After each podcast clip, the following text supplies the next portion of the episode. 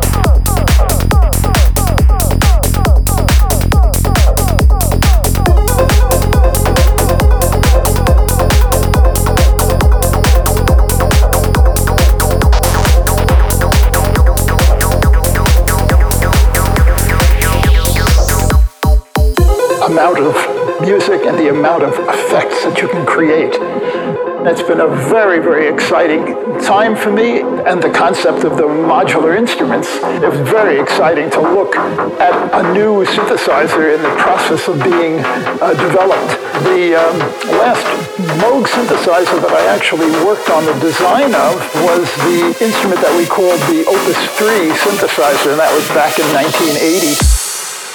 My name's Herb Deutsch, and I've been in this electronic music world for a very long time.